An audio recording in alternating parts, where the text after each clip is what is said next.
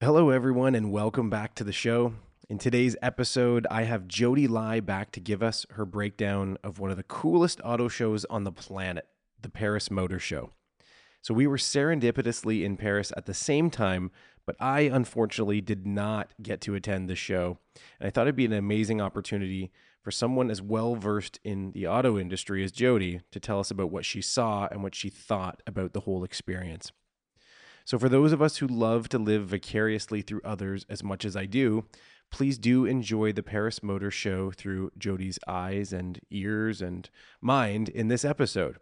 Maybe next year you'll plan to make a trip out there yourself. I'm your host, Trevor Byrne, and this is the Bucket Seat Podcast.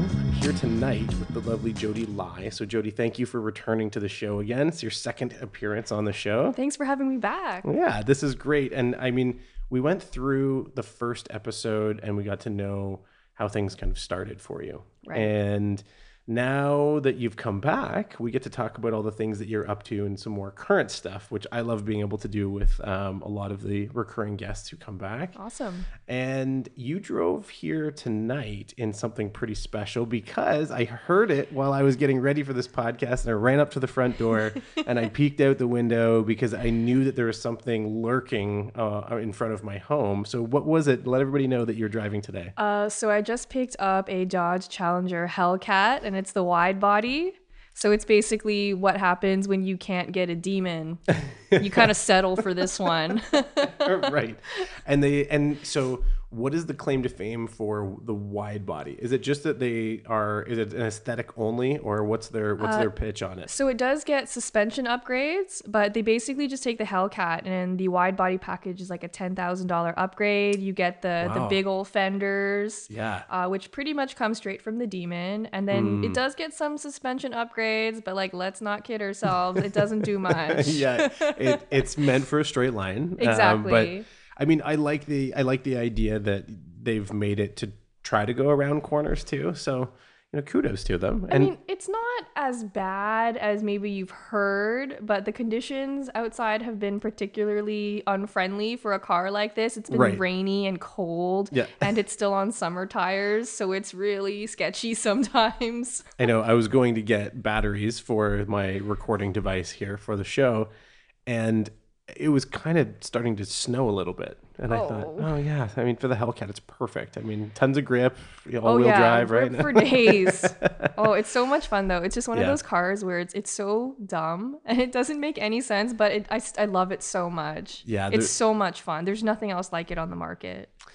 Yeah, every time I see one, it makes me smile. I, I love those things, and I know it's just the epitome of just that raw re- rear wheel drive monstrosity. I think Yeah. that they've obviously gone for with it. Yeah, and I enjoy that it just takes a lot of effort to drive. Like it really requires your full attention because you can really easily screw it up. So you know, ham-fisted people might not really enjoy this, but I, I've been really liking it. It's it's dramatic and it's old school, and people go nuts over it. Yeah, it is really dramatic, isn't people, it? people go way more nuts over it than if I was driving like a supercar. Right? Huh? No Yeah, kidding. I've gotten the craziest reactions in in the in the Hellcat. and is it? It's red, right? It's yeah, it's like a dark red, like Yeah. a burgundy almost. Uh, yeah. And the sound it makes Oh, it's is so good. Just like doing a cold start every morning, and I, I'm in a parking garage, right? So it just like rattles the whole place.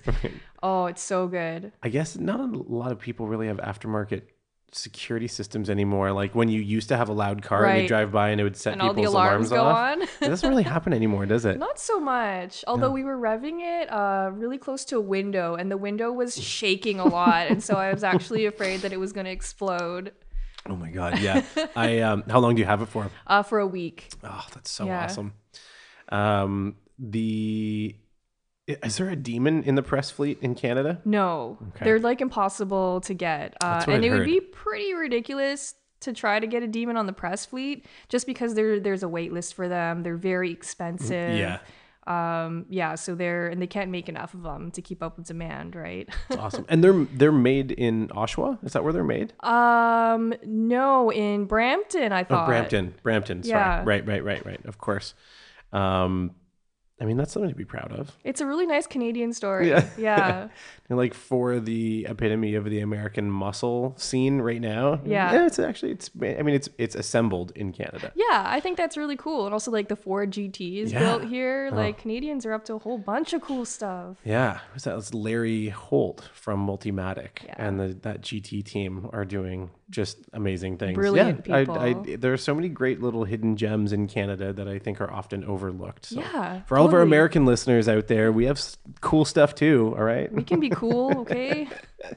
So Jodi and I crossed over um, the Atlantic, and we missed each other by maybe about a day in Paris. I was there with family, and um, Jodi was in town for the Paris Motor Show this That's year. That's right.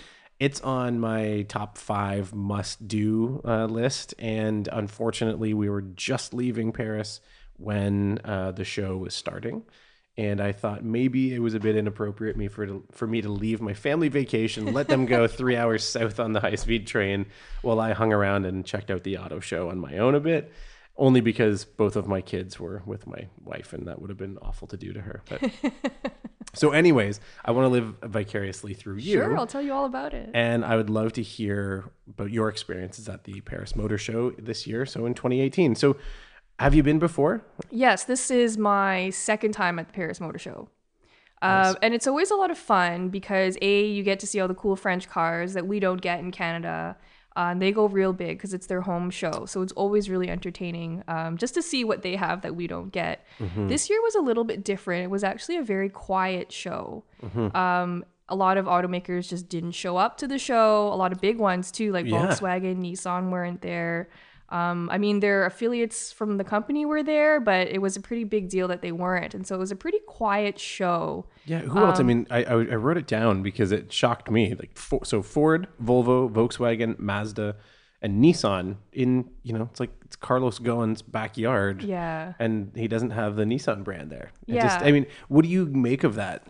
Um, I think it's pretty indicative of what's just happening to auto shows in general. You know, with Detroit becoming so small and now moving to June, like Right, that's yeah, a they changed the massive timing. deal. It's the first time they've ever changed the time of the Detroit Auto Show, and it's because people keep or uh, uh, car manufacturers just keep dropping out. Yeah. And so I think it's becoming less and less important from a media standpoint Mm-hmm. because like you you can cover an auto show from a desk. You don't have to be there, right? The only the only real reason I enjoy going to auto shows uh, as a journalist is to talk to engineers or designers or Mm-hmm. um, automotive executives who can kind of give me like cool nuggets or scoops. Um, but otherwise, you don't need to be there to cover product launches and stuff like that. So you can cover it from anywhere in the world. Right. And so, but from from a consumer standpoint, the Paris Motor Show still had like two million people visit or something like that. Wow. Um, so it's really important for people just to go around and kick tires and stuff like that, but maybe not so important for people like me. Right. So it's still it's existing or it's serving its purpose as a consumer show then still more so even than the kind of industry show. exactly. Yeah. Yeah, uh, I, I saw it last year, and I know that it, it happened in LA when we went out um, with Subaru and their team. Um, a lot of the events were happening off site from the actual auto shows. Like they weren't doing any of their big reveals at the show. They were doing it the night before, or two nights before, Right. Holding their own or hosting their own private events and making their own big kind of like, well, there's a lot of fanfare around it. So Right. it's all changing and i think you're right is that i i actually start looking to other non-automotive shows for big news like when you look at the consumer electronics show exactly. and you see what's happening there like so much around the technology and what's happening from that perspective is being showcased there instead of at these auto shows. And i think the auto shows are slowly meeting their demise as Yeah. a place to go see the base Camry that you can get for you know but that you're interested in because it's a real car that real consumers want to see. It's it's interesting because auto shows I, I still love going to them, but it's it's all about beating the news cycle, right? So that's why people keep doing the events outside of the Yeah. auto show like one or two nights before. It's because they're trying to get ahead of that news cycle. And so people just end up getting buried.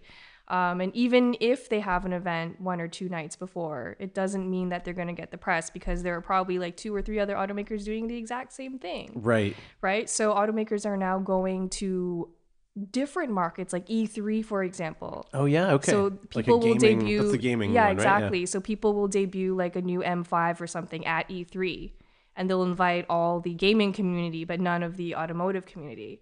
And it makes a lot of sense because they're just trying to hit different audiences Yeah. that they're not used to getting. And so by doing something different like that, not going the traditional route of inviting automotive journalists, you're getting a whole new bunch of people who might be interested in your product Yeah. That normally wouldn't get that news, right?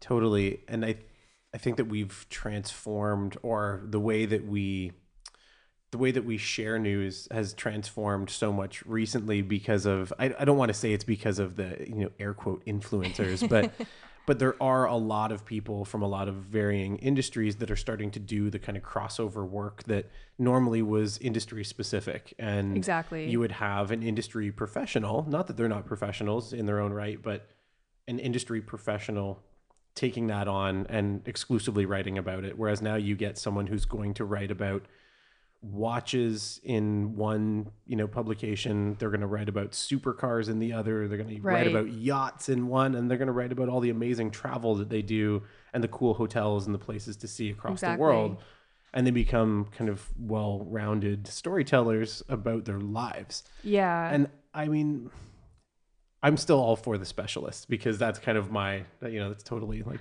my, Yeah. and I mean, to a certain extent, what you do as well, where you're like, we are really, really, really good in our day jobs at this, but it doesn't mean outside of our day job, we can't still have fun in all of these other worlds. We just don't necessarily get paid for it. Yeah, for sure. And I mean, I think the problem with the automotive industry is that the a lot of the experts, only other experts listen to those experts. you Ah, know what yes, I mean? right. hmm so just by inviting in new people, and I think by making everything more accessible to different audiences that we're not used to, we can get more people into cars. Maybe it doesn't have to be such a closed off, tight community. Like the more people we can invite in, I think the better it gets. That's such a good point.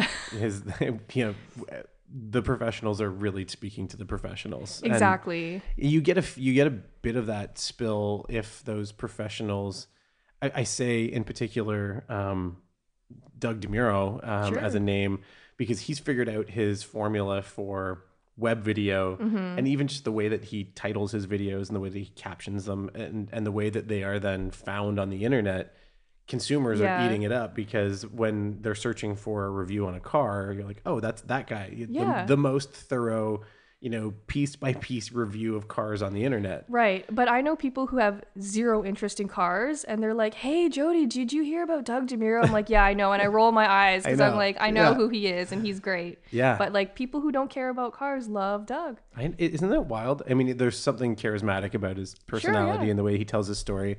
And I think sometimes he tells his stories that, to me, they're comical, and I think to a lot of people they are. But I don't know that he necessarily meant for them to be that way, which is also honest. And I think it's a, it's a, um, it's a nice characteristic that he has that keeps people coming back and Yeah. watching. But he's getting a ton of views. Oh, I know. Like crazy. millions in Yeah. seconds. It's Yeah. crazy. Like I'm very jealous of his success because people also just love him to bits. Yeah. But he's worked hard for it. And I mean, I, I really respect that he's just bringing in a lot of new people Yep. that maybe we wouldn't have reached before. I mean, it made me happy seeing him in Toronto with the Bugatti Chiron. Right. I think it was. I don't. I mean, That was recently. Yeah, it was recently, and I think it was from the owner. I went and saw that car up at um, Engineered Automotive's um, Cars and Coffee earlier this year, and it was sitting out there. And the owner, I mean, there's an, a very um, charismatic owner himself uh, that called the Happy Hippie, That's and his he, name. yeah, he, well, I mean, it's like his like Instagram, you know, handle, Oh. But he's always wearing tie dyed shirts, and he's got you know like the big like Coke bottle glasses, and he has this place up in um, King City with a ridiculous stable of cars, and there's lots of stories that circulate of how he got his money and family and automotive and manufacturing and him working hard and him not working hard. All kinds of different stories. I don't know what the truth is but um, It just yeah makes he him has more one. fascinating. yeah. And i think his i think his uh, license plate is a vanity plate that is i think it says low on funds or low funds is the actual yeah it's pretty, pretty good um, okay so sorry, we got distracted, but in a really good way. Um, still talking about Paris Motor Show. Um, does it have all the fanfare of like a big VIP and gala night? Do you get invited to that kind of stuff? Like, how does that all roll out in Paris? I, I always think of it as a very, you know, glamorous and romantic idea of, a, of an auto show because it's in Paris. Like, does it live up to that? Not really. I feel like, um, especially for me, because I'm part of the North American media, even if there was a big gala, I wouldn't be invited to it. Right, So, okay. so I get invited to a lot of the stuff that happens in North America. So like the LA Auto Show, Mm-hmm. uh, even Detroit, they always have these big parties and like pre-events, and so we always go to those. But in for the European auto shows, it doesn't really happen for us. Gotcha. Yeah. Okay. And, and, and in all honesty, they're getting harder and harder for us to justify even going all the way over there just to cover it, right? So Mm-hmm. I know there's so many affiliates that could help cover and bring it back, and yeah, it makes that makes a ton of sense. yeah. Um, we talked about Paris Fashion Week. I wanted to know if there was any crossover while you were there at the show. Um, not really. Um, there was a bit at the New York Auto Show though, which Hmm. happened in September. Okay. And so Kia decided to debut their new Telluride SUV Oh, at yeah, a okay. fashion show. Interesting pairing. It was a very strange pairing, but I can't remember the name of the designer. It might be Brandon Maxwell. okay. And he had a new like Texas themed fashion line coming up. Oh, wow. And so I guess somehow they figured out, hey, we should team up with Kia so they could debut their car. Um, it was just a very strange pairing, but I, I get it too because it's just again trying to reach people you would never get. Yeah, totally. Interesting. Yeah, we saw a few, like the the tail end of some of the big shows that were, excuse me, actually on the Seine, and um, it was over the top. I mean, it was completely over the top, like the big like floating barges with insane light arrays and thousands of people crowded on every bridge and on the riverbanks on both sides just trying to catch a glimpse of what was happening. It was pretty cool. It's it's crazy there. So uh, it's funny. So while I was in Paris, my boyfriend was also there, but he was covering uh, the fashion week. Oh, no kidding. And I was covering the auto show, which is funny. And so I, we were staying together, but I barely saw him all day because he would have been in the scrum trying to get pictures of those people who were over the top and Of course. peacocking back and forth in their amazing outfits. Yeah, and the outfits, even just seeing some of the um, um, some of the models uh, in transit between the shows. Uh, we were riding the big red bus because I think it's a great way to see the city It is, sometimes. yeah. Especially Um, if you have kids. especially with kids. And we ended up using it almost like a taxi because we got a two day pass for it. It was awesome. Um, even just seeing some of the outfits um, as they were passing, just they all looked so surreal. I mean, Magnus, I mean, my son was looking at the top of the bus, like, what is that? he didn't even have the words to express his disbelief. It was amazing. It's so funny. yeah. Um, okay, so back to the cars. Highlights of the show. Um, what were some of the highlights for you? Okay, I think uh, the BMW 3 Series, the all new generation, debuted at the Paris Motor Show, and that was probably the most important debut of the show. Um, though I, I don't really think it's that exciting. I mean, it, it has a lot of cool tech and stuff like that, and it's obviously going to be like an exquisite car. I can't deny that. It's just not very exciting. And so the one car that came out at the auto show that I loved was actually a Peugeot concept car. Oh, Uh, it was called on. the E Legend. And is it the one that almost looks like an old Datsun? Yeah, that's like exactly an old it. 510. Yeah, yeah. Oh, and awesome. so that was the greatest thing that ever came out at that show. And it's all electric and autonomous. oh wow, Um, and I loved it, even though it was kind of contrary to what car people are supposed to like, right? right? Yeah, But I think we were very nostalgic for old school design. And Mm-hmm. so if if people if big manufacturers came out with a electric car that looked as cool as that, maybe more car people would be into it. I agree with you on that. Yeah, if, if they make a on strong style statement, like remember when the um, Honda Urban EV came out? Hmm. Why am I? It was like a little white hatchback. It looked like the first Civic.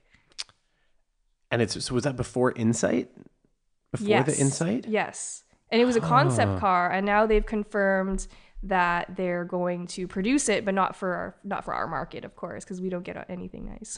Interesting. yeah, look it up. You're gonna love Um, it. It's so cute. Sorry, my internet is still down. I'm gonna That's look so it up for you, frustrating. and I'm gonna show you because it's amazing. Oh, Okay, so it's this oh, oh my God! Yeah. Yes. Oh, And Why it was it- also an all electric car, and I, f- I, loved it. there's something about the aesthetic of that that that the Peugeot that you just mentioned and the the Datsun which was debuted in Detroit maybe f- 5 years ago.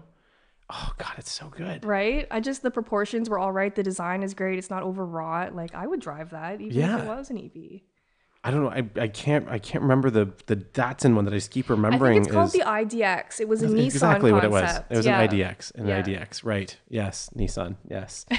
um, and the way, yeah, right. I just kept on saying Datsun, but yeah, We all Um, know it's the same thing. there's something about that those three cars though that that design language with almost the it almost looks like a Challenger Charger front, Yeah. like you know that that kind of very rectangular, very retro. yeah, round lights. Sometimes the tops of those lights are cut off.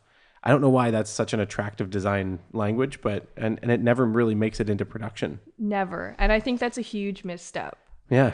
I, figure if, if they created more cars that look like that, I think a lot more people would be interested. yeah. How about I mean when I was there, when I was there, I saw so many and I want to say that there are Citroen, the Cit- Citroen cactus. The cactus with the air bumps on the Oh my side. god, I love so that crazy. car. And I was looking at it and I'm like, why is there anything about that that I'm attracted to? But there's something attractive about it. Yeah, I think the French brands have some of the coolest designs right now. Yeah. There Because they some, go they go kind of crazy with stuff. They don't Yeah. care. Yeah, I mean, it- it's everything that I saw when I was in Paris was very, very subdued, very like super, super subdued. I, there was nothing flashy about anything I saw. Right. Just But it was super funky. functional, a little bit funky, and diesel. All diesel, all, day long. Tons of Uh, wagons All it as was well. was diesel. Yeah, so many great wagons. I took a picture of a Chevy Cruze wagon when I was there. Of all cars to take a picture of, I was like, "This is amazing, though. We need these back home." yeah, they have so many cool things that you don't get. So good. I I really liked in a, from a highlights in the photos that I saw the A35 AMG Mercedes. Sure, yeah. There's just that little hot hatch for me is you know, Yeah. a love affair that I have. Um, what about the biggest tease of the show? So anything that you saw that you knew or know we aren't going to get here, like what was? I mean, obviously that Peugeot. What was the name of it again? it was called the E Legend, The E Legend. but it's just a concept. yeah, yeah. So what what what more from um, an actual production standpoint did you see that you wish that we could have back here? Well, I know we're gonna get it, but I think they're already sold out. So the 911 Speedster. Oh, So up yeah. until the Paris Motor Show, it was a concept, but at the show they basically said, "Hey, we got really good response, so we're gonna make this a production car." wow. And at that moment, they probably instantly sold out. So I'll never get to see one or drive Right, one. yeah, so yeah. I'm really salty about that. But Yeah. uh, that was something really cool that happened at the show. yeah, that the whole speedster style. And so just so I'm correct in it, and I will say this and forego any of my ego, but uh, that the speedster is the uh, roofless chopped windshield um 911 Yes. yes okay Yeah, and it has a whole bunch of different things that make it very special, and it's okay very expensive. So I mean, like if you're gonna charge that much money for a 911, you might as well make it really special. yeah. have you driven the 911t No, the new one? no, but Sammy has, uh, and he loved it. Yeah, he thought I- it was just so much fun, which is like 911s are great, but they're not fun. yeah Right. And Yeah. so he thought this 911T was really cool because it brought back that fun, kind of bubbly personality. That's what I've heard about it. I've heard. I mean, I wish I just had that money floating around. I could just grab Oh, one and so sit on it, nice. and you know, it'd be certainly one of those investment cars. Um, yeah, that just reminded me when you said that. I was like, the 911T. I saw a yellow one parked in an underground the other day, and it was like I know it was at the airport. And I walked by it and kind of did a double take. I was like, that person really knows what they're doing. You know, that's a great choice. It's definitely like an enthusiast car. It's Yeah. kind of the purest choice. yeah. Uh, the one Sammy had had like a seven speed manual, which is so fun. Wow, seven speed manual. Okay, I've definitely never driven They're a so seven speed weird. manual. Um, hmm. We talked about the manufacturers that didn't make it there and what that kind of means. Um, uh, C series wagon. Right? No, that was in. Right, that was in conjunction with what we're not going to get. Right. Lots of wagons. um, so many amazing wagons. I'm I I swear though, and I'll I'll say this on the air, on record for everyone. If we can all, as marketers and and promoters of the both the brand and automotive in general in Canada, if we can just stop calling them wagons for the sake of all the people who have this preconceived notion of them being wagons and the name being a wagon, and we just keep cool saying, thing. and we just keep saying SUV. No, they're just SUVs. It's just an SUV. Oh no, now it's, It's a a, sportback. yeah. It's a sportback crossover. Let's just confuse everybody until they're all wagons and we're all happy, Yeah, and I we can go. Oh no, it's it, guys. We're it was it was a wagon the whole time. That's happening already. I know. Like nobody wants to call a wagon a wagon, and Yeah. I, I think a wagon is cool. Like I maybe it's just because wagons. I'm. I actually think they're having a comeback right now. Yeah. Mm-hmm. So I'm seeing more and more of them on the roads, and I think a lot of people who are our age are nostalgic for wagons because our parents Yep. drove wagons, and I don't know. I I don't really want to cross over. No. Maybe because I think that's become kind of uncool now Yeah, because it's like people's the- parents it's drive becoming them. a minivan. Yeah, And right. we're like, I would, yeah, there's a lot of things I would do in life before owning a minivan. for sure. But you and, know, but you're right. I think it is, it's nostalgic for us. they're just so practical. They drive well, and nobody calls it a wagon. So like, No. uh, Volvo doesn't call it a wagon; they call it the V, the Right. V60. Yeah. Uh, the Buick Regal Tour X, they call it a Tour X, not Mm-hmm. a wagon. Uh, Sport Tour. Turismo. Is that what The Porsche calls Sport it? Turismo is the beautiful shooting brake, as Yes, they like exactly. to call it. You know, like yeah, how there's elegant. so many names for wagon. the BMW Touring, which is their wagon. Yep. You know, like yeah, there's we can call it whatever we want. I love wagons, and I I, always wagons. will. Um, we should start a website that's just called wagonlove.com. That's a hill I will die on. Me too. My love for wagons. yeah, and then you just add, you know, add a whole bunch of power to them, and that's why like an RS6 wagon to me is that's kind of the punctuation point right. in that category. And that's also something we don't get. So Yeah. boohoo. yeah, I know. I'd take an RS7 as a, you know, as a in between. Lift back. Yeah, yeah, Yeah, the it's a lift. halfway. Yeah, still super useful, which I like. Um, I mean, we have a we have a an Outback as one of our family, and that's a wagon. Just It is a just wagon. jacked up wagon. wagon. and then the STI, which I wish was a wagon like the Levorg in Japan, but I digress. Right. um, electrification at the show was there a huge presence? Like, what did you see this year? Always. Yeah. Every show, there's more and more electric cars. Yeah. Uh, and Europe has a lot of cool ones we don't get, like a Renault Zoe. It's just a little tiny hatchback, Okay. electric, super cute. Um, that Peugeot concept was also electric. Mm-hmm. Um, t- tons of stuff. It's really hard to get away from that. That's just where the industry is going, right? And I think that's a good thing too. I'm, I'm all for it. Were you seeing more of the electrified part of automotive on the pedestal this year than non-electric? Like, have we crossed crossed the threshold? Do you think to Um, between electric and non-electric, or just hybrid and electric versus non-electric? I'm not sure if it's an even split yet. I think hybrids are still really strong because it's the best of both worlds, really. And I think it's it's kind of the middle ground to get people more used to the idea of electrification. Yep. Um, I still think people are really afraid of electric cars for some reason. I guess the range anxiety and stuff like that. yeah, I think that's that's really the big one is Yeah. range anxiety. But I feel like most people don't drive that much during the day anyway, so Yeah. it should be fine. Um, there and was like with Teslas, of they're doing all the math for you when you get in the car. Like you want to go point A to point B, well, you have to stop here then. exactly, And yeah. I didn't realize that until I'd experienced it recently with my with my one of my colleagues. But I think that it's being mitigated really well. At I least Tesla's so. doing it really well. Yeah, I mean, like charging is getting faster and faster. Batteries are getting bigger. The prices of EVs are coming down too, which I think was a really hard stopping point for some people because they were expensive, Yeah. right? Um, and now that the subsidies are drying up and all that, it gets even harder. But there's Yeah. other perks to having an EV, like you can use the HOV lane. Uh huh. They don't all have to look like the Mitsubishi i-MiEV. Oh, That was awful. Wow. We have come such a long way from Yeah. that awful, awful car. Yeah. I you think know what? It's, it's funny at the same time that like the Leaf, I, I worked on the introduction of the Nissan Leaf into Canada. Mm-hmm. And I still feel like that design, that body style was not the worst thing for the industry at its introduction, but yet it was, you know, it was a real ugly duckling. I think besides the fact of it being ugly, it was also really slow. Yeah. And it just wasn't any fun. And so I think the Leaf was great. The Leaf Yeah. looked kind of cool. It was fun to drive. It was relatively normal. Like you could fit Yeah. in in traffic without people giving you side eye. It was cool tech and the interior was nice. Have you driven a mo- like a, a modern one? it's like we've, we're around for that long. I've driven both generations of Leaf. Yeah. Okay. And they're great. I haven't driven a current gen or whatever the most recent one is. Right. I'd love to actually get back into one again, and I can't believe I'm saying that, but I I It has a lot going for it. There's Yeah. no shame in it. It's Yeah. it's a great little car. I, if I could turn over completely too, and maybe I will have to, or I'll be free to do so soon, which is change up the the two cars that I have Mm-hmm. now into something completely different.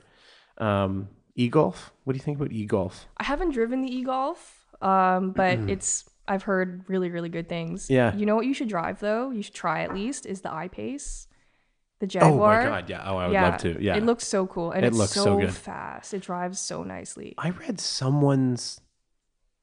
I want to say that I read. I, I mean, maybe it's just because I was listening to their show. I thought it was Benjamin Hunting did a review on the iPace.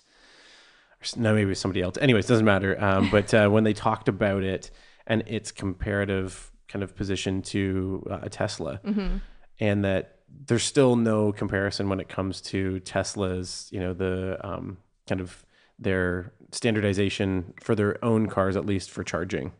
That some of the interface and just some of the like fit and finish um, that Tesla, I guess, is leaps and bounds ahead. But the i pace is everything that you want, and it's a I think it's a signal for change to what's to come from Jag and Land Rover. Exactly. Yeah. And if that's their first real, you know, horse out of the gate, then they're gonna be well off. It's a great introduce- product, and I think they already uh, hinted that they they might become a fully electric company one day. Wow. Yeah. I mean, you know what? I'm all for it. I, I want to see the progression that happens. I just don't want to lose my ability to still have a car that runs on gas. I think it'll always be both. Yeah. Like even so like this, I don't know if you've ever heard of this, but like so riding horses used to be how we got around, yes. right? Yes. and now people still ride horses just not to get around, they just do it for fun. totally. And it's like a status symbol, you know, to have a horse. And I think Mm-hmm. eventually, you know, internal combustion cars will have that same pathway. I completely agree. You know what? It's funny. Great minds think alike. Is that I've used that analogy a few times when describing that it'll, uh, you know, it it'll be going to a country club. Will be to go drive your petroleum fuel. Exactly. You'll go to the track. Y'all, have, everybody has to wear tweed and wear a paperboy cap, and yeah. it'll eventually get there. but- One day. um, the other side effect to uh, like kind of actually switching gears a bit into a few of the other topics I wanted to talk about um, is the idea of autonomy and how we know that there's electrification. We know that there's you know kind of the hybridization of of a lot of the different fuel sources. Um, I mean, I think. I don't know why we're not seeing more um, diesel electric hybrid. Like those things would just Right. go forever, literally. Um, I still don't understand. Maybe somebody can tell me why that doesn't exist in um, a larger scale or um, on a commercial side. But then you go into the world of autonomy as well. I like the world of autonomy because if everybody's using autonomous cars and they're filling the roads with the common routes that are going to be taken, it's going to leave all the great side roads and back roads for people that just want to drive and don't actually have an autonomous function Yeah, that's true. and maybe it'll leave some new roads for us to be able to go and adventure on again. But, anyways, um, from an autonomous perspective, um, was there anything interesting or anything of note at the Paris Motor Show from the autonomy side of the, the game? I think every concept car that comes out now is a electric and fully autonomous. um, there's no escaping that. So you know they all have the steering wheel that retract into the dashboard when you don't need it. The other thing we're seeing a lot of is just giant like bus-like concepts that look like living rooms inside, and they're fully autonomous. Just big people movers? Yeah, just big old people movers and they look like Yeah. little lounges, like little, you know, La-Z-Boy chairs and stuff like that. Mm-hmm. Um, I don't know if that is how autonomy is going to make it big. I think people just don't want to commute to work every day. They don't want to drive. Right. But anyone who can afford autonomy isn't going to take the bus.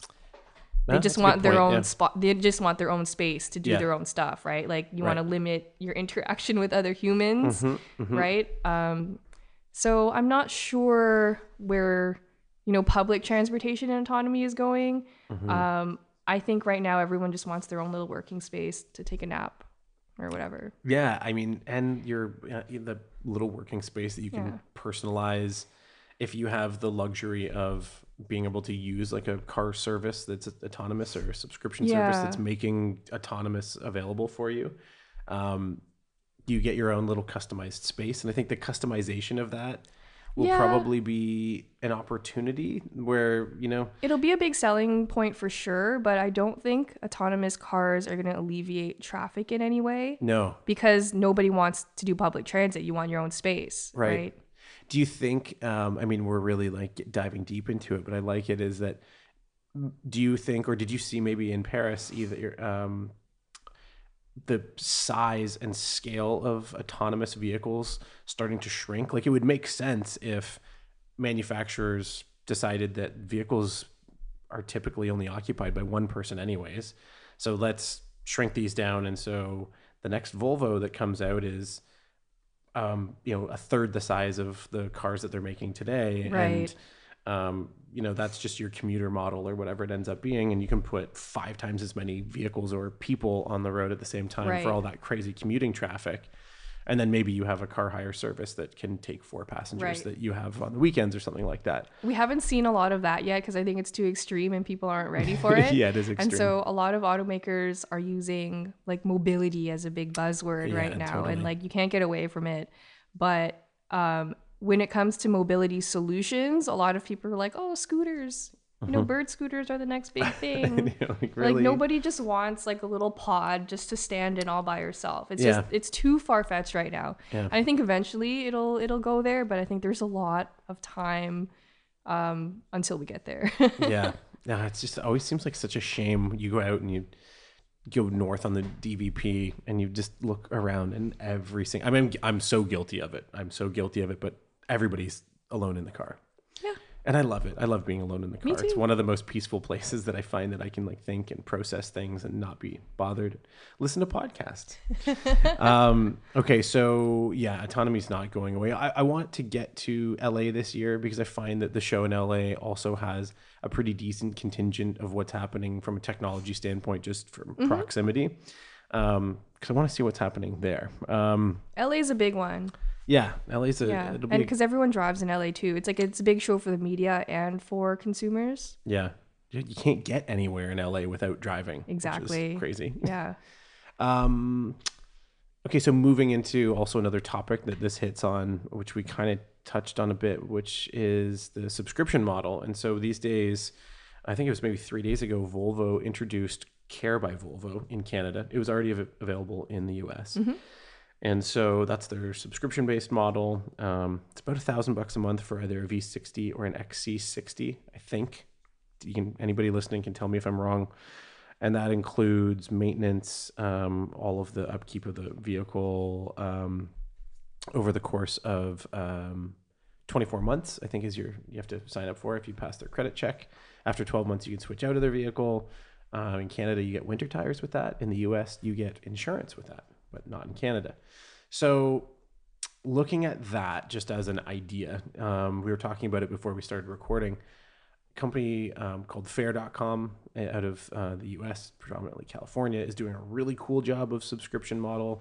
Um, I haven't spoken to anyone who actually has used it, so it's hard for me to have much more of a perspective than what they put on their website and they advertise with, which Sure. looks very dreamy. it's like basically pick up a phone, take a photo of your driver's license, pass the credit score, I mean, have an, an adequate credit score, uh, and all of a sudden a vehicle arrives in a couple of days at your home. Uh, it's a vehicle of your choice that they help you determine based on your credit score.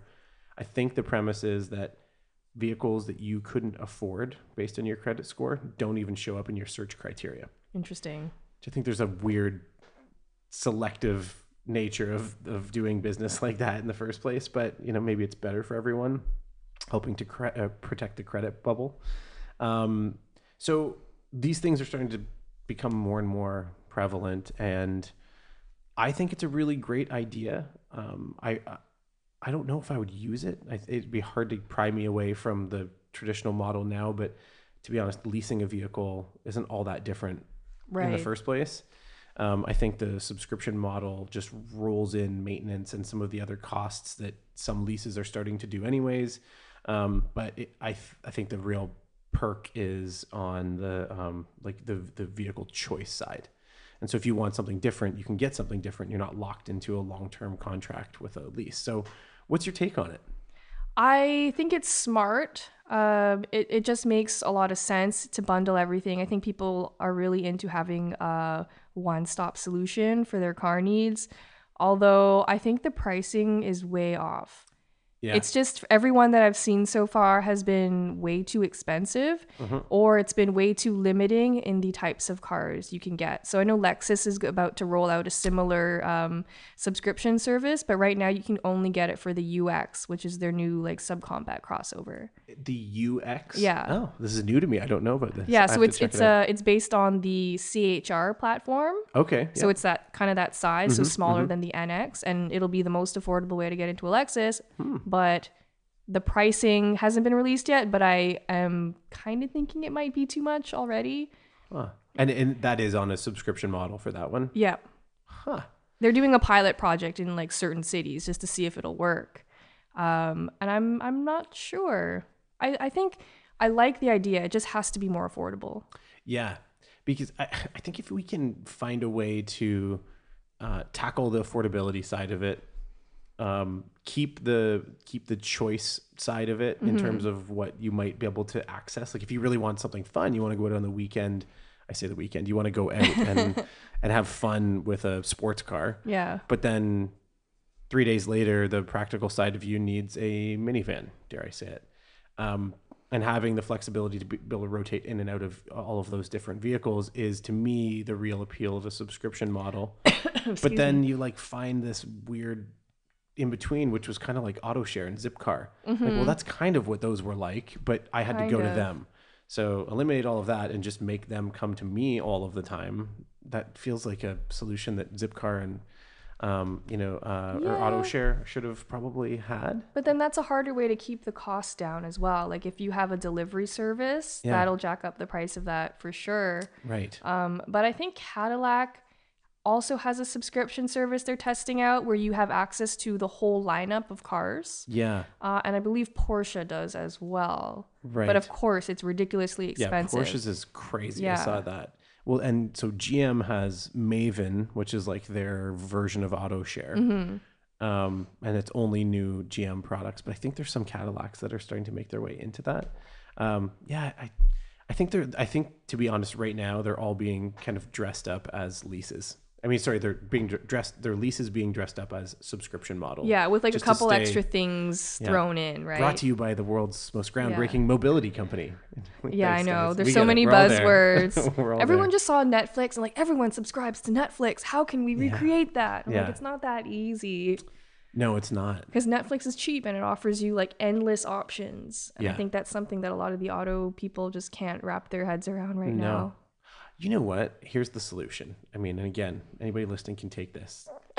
Cut me in, give me like some sort of royalty on it. No, it's already been figured out. I know that, but the um, you know, a great solution to it all is just the world of autonomy and ride sharing and ride hailing from that world is that there doesn't need to be anybody in the car. It's just it's finding its way to you in unusable hours of its normally Right. productive day and it becomes like the Uber. I mean, I, I in this uh, Auto Trader Carology conference that I've been um, speaking engagement that I've been working on, um, we talk a lot about companies like Waymo, um, and then what Uber and Lyft are doing, and the investments being made from manufacturers into that company. And actually, speaking of the I-Pace, Waymo and I-Pace and Jag together, you know, it's like this, like you know, billion billions of dollars in a deal just to have about 20,000 um, they want to have 20,000 of their own autonomous vehicles in their ride sharing program that'll launch in 2020 and I think that I-Pace is one of the first out of the gate that they are going to be partnered with to be able to offer up as part of their service. Cool. And they're one of the front runners in autonomous vehicle research, yet they're not a manufacturer, which I think is fascinating. Yeah, I mean, I think that it's smart. Yeah. It's it's really this kind of stuff is really hard for automobile manufacturers just to wrap their head around because they've been focusing on other things for so long, and it's really hard for them to make that shift. Right. I mean, I, I hate to say it, but manufacturers were hav having a hard time getting their navigation systems to work properly. Yes. let alone becoming you know one of the front runners in you know in in actual app based transportation. Yeah. So, which is why I'm just happy to see CarPlay and Android Auto integrated into everything that we drive today. Yeah. Like, stop trying to figure out GPS. You guys don't need to figure it out. It's already happened. Yeah, it's Just- annoying that every car manufacturer has their own system that works differently from all other systems, and nobody wants that system. It's so unnecessary. I know. Yeah, it's so unnecessary. I know infotainment is one of my biggest issues right now with how things are being done. yeah yeah even like latency on screens right? Like we we expect the apple experience or the smartphone experience of like of instant touch and instant gratification. And when you go to a, a brand new car's infotainment system and you're touching or trying to like pinch and and or you have to use a little knob to why control am I it. doing this? Oh my god on in the mercedes van it was an nv 2500 i think it was. These two mercedes diesel vans we rented when we were in france. Cool.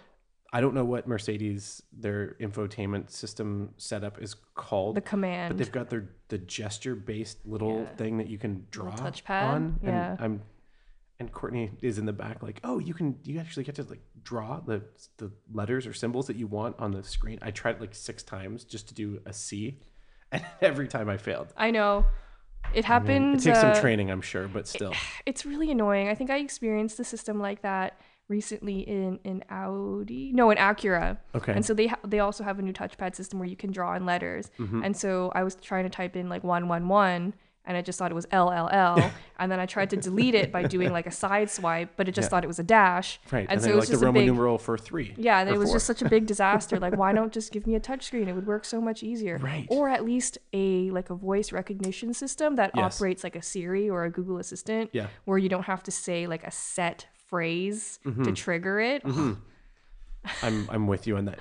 It just came to mind. Do you think that at all that touch or gesture based interface is is partially because they're trying to make that an international interface, so it doesn't have to be English based um, type or symbols? Um, I don't know because you can change the keyboard in any infotainment system to be your native language. Mm-hmm. Yeah. I'm just thinking for like ease of input. I don't know. Anyways, Well, because they're hoping that you don't have to lean forward to touch the touchscreen, that you can keep your eyes on the road and use this little knob or touchpad yeah, and keep your eyes on the road, but it doesn't work like that because you still no. have to look at the screen. it doesn't. And then when it's wrong six times in a row and you get frustrated, Yeah. you're drive the car off the road. Drive it off a bridge.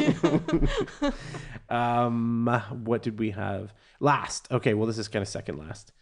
Um, or actually, no. You know what? I think we're gonna we're gonna finish up with what's in store for Auto Guide this year. So, are there any highlights or teasers we should stay tuned for? Is there anything to be looking out for? Like, what's on the what's on the horizon for winter 2018 for Auto Guide and for you, Jodi? okay, so we're we're coming up to the end of the year, which seems like way too quick. This Mm-hmm. year just flew by. But we're starting to think about our car of the year and stuff like that. And so some when also does that come out? Uh, it should come out in December, actually, Oh, but we're going to okay. start testing and filming in late, sorry, early November. Okay, yeah. Yeah. And so there's a lot of interesting frontrunners this year. And I'm also part of the North American Car of the Year jury. Mm-hmm. And so a lot of our choices like overlap a lot. Uh, so it should be an interesting year. I think um, the Genesis G70 has a really strong shot. Mm-hmm. Um, the Jaguar I-Pace also. Um, we also really loved the Hyundai Kona. surprisingly, Kona? yeah, it's their Wait, new the subcompact crossover. Oh, okay, right. Yes. Yeah, so it's that funky looking one. Right. Uh, Is that competitive with like a Nissan Kicks? Like yes, that kind of yeah. yes, okay. Exactly. Yeah. yeah, and uh, the Kicks is also really good. It's been a really interesting year for crossovers, but in the car side of things, there's not much going on. Hmm. That's too bad. I mean, it just goes to show where the emphasis is being That's put. just where the market is going, right? yeah. Yeah. Um. What about what about like kind of bucket list? Are you doing any fun like travel stuff? Going anywhere? Doing anything? Going to places that you've wanted to go for a long time? Uh, yeah, this year I recently got to go to Sweden for the first time. So I got to spend some time in Stockholm, which was amazing. And speaking of our love for wagons, like everyone drives a wagon there, and so it was great. Are they all Volvo wagons? Like is no, all types of different Okay. wagons. They just Right. they're just very sensible people. You know, just like us. Yeah. But yeah, so I was there to drive the UX, that new Lexus. Oh, cool. Yeah. When can we read about the UX? I'm actually Uh, the story's already out. It is? Okay. The story's out. I shot I shot a quick video while I was there, so that's also out. Nice. Um, what other bucket list stuff have I done? I drove a McLaren for the first time this year, which was also kind of on my bucket list. 570. Uh, the 720 actually. Oh, yeah. yes. Oh my god, it was magical. I only had it for three Wow. days, so I have to thank Lawrence Yap for that. Oh wow. Um, but it was it was incredible. yeah. Is it everything everyone makes it out to be? Oh yeah, uh, it's just so dramatic and so purpose built. Like everything is just for your drive. Yeah. Like the the steering wheel has no buttons on it. It's just everything is set up. It's just so pure, Crazy. and I loved it. And it's just so dramatic, and nobody knows what it is, but it's it's dope. Right. It's just it. What a what a funny world to be able to place what you're driving today versus the 720. and It's be been a like, good year. "Hmm." I'm like these are two really good cars to be able to put on my list. Um, And they're totally opposite too. That's why I Yeah. love them. They're like two completely different ends of the spectrum, Yeah. but they're still cars I love, like equally, you know? I feel like you kind of want to have both of them in your garage. Yeah, I mean, these are really two different different occasions. I'm going to take these out for. for sure. um, what about places to travel? Do you have any fun stuff on the list coming up for um, like press trips? I don't have any big ones planned. Mm-hmm. I actually cut down a lot because it, things just get too busy when I'm not here. I bet. Um, but I don't know. In terms of vacation, I might try to go to Jordan in 2020. What? Oh, nice. Yeah, Okay, so that that'd should be fun. kind of fun. Um, I meant to say when we were talking about France is I was where we stayed. We went down to near Avignon. Um, oh, well, sorry, north of Avignon by about uh, an hour, and um, a little town called Alès. Uh, Alès, and when I was researching it, of course, I'm researching like, are there racetracks around? Right. And lo and behold, there's a place called Pôle Mécanique. and Oh. so I had set up um, an opportunity for a potential afternoon, just kind of put it on hold. Um, it was a afternoon to be able to take out a track prepped Peugeot 206, just like you know, but like sticky tires, caged, Fun. just fun to be able to go out. Um, two days prior, um, it was forecasted to rain, and so I talked to the guys, and they're like, "We can't, you can't go out um, when we get with we get the rain that we're expecting to get." That's heartbreaking. It ended up raining. It was totally fine. Um, I was able to take my son and two of my nephews and my niece, my brother-in-law. Still, we went there, and they were running. Um, they were running. There was two days after that actually, and they were running um, super bikes. That's cool. And I also realized that the French really love motorcycles. They're crazy. Um, but if you ever get a chance to, that track is so gorgeous. I mean, everything about it. it's a tight, small track, but it's so beautiful and so modern. And uh, on the way out, there was a big Caterham building. Well, a medium-sized Caterham building. I was like, that's weird. I haven't ever seen one of those around. And Yeah. it's oddly positioned right at the edge of the racetrack. Of course. it And is. so we pulled up beside it, and I was driving, and I leaned over my brother-in-law, and I'm taking pictures out the window because the the garage, sorry, the uh, the shop door was open like six inches, so I was trying to take photos. I could see cars in there, and this guy comes running. He's like, "No, no, no, no, no, no photos, no, no photos," and he gets up and then starts laughing. He goes, "Do you want to come in?" oh wow. So I got a couple of really great photos inside, and it turns out that it's um, a bit of a uh, proving ground for them. So they use it because it's such a tight track, and um, what they're building. I got some great photos of the cars that were in there, and it was just so nice. The guy he actually only spoke Italian, um, and he said, "Come look, you know, whatever you want to take take photos." And so I took a few photos and walked through. Came back out and sat back down. I was like, "That's why it's like people who they know that you appreciate cars as much as you do to come in and be, have that just like you know honest hospitality was so That's nice. so cool. What a cool was- experience. it was very cool. I mean, I really wish that I'd driven while I was there, but next time. This was a Um, good consolation prize. It's it was good. It's a good consolation, especially on that day. Too. Exactly. It felt good. Um, okay, so um, in terms of where everyone can find you, so um, Facebook, Instagram, Twitter, get, maybe throw out like the auto guide ones, um, or Sure. wherever you want people to find you. Sure. Or, or so I publish all my writing on autoguide.com. You can find me on Twitter at driving Miss Jodi. It's Jodi with an I. Uh, on Instagram, you can find me at Miss underscore Jodi Lai.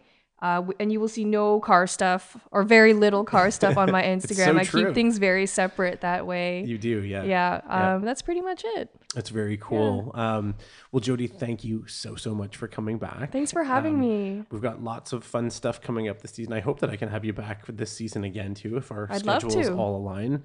Um, and keep me in the know. Um, I'm gonna go outside with you to listen to and start up the Hellcat. And so hopefully at the beginning of this episode, I'll be able to play a little sound clip of it firing up so everybody can hear the beauty that is the Hellcat. Um, but stay tuned for everything on the bucket seat. It's going to be a great season. Um, stay tuned with what Jodi's up to. And again, thank you for being here on the show tonight with us. Um, I will be back with episode 52 and probably all the way to 56 this season. Um, if you have any requests or any questions, you can contact me at trevor at thebucketseat.ca on Instagram, on Facebook, and on Twitter at the bucket seat. So subscribe, rate, do all those fun things for me, everyone. It helps um, tremendously in the ratings. And until next time, thanks, guys.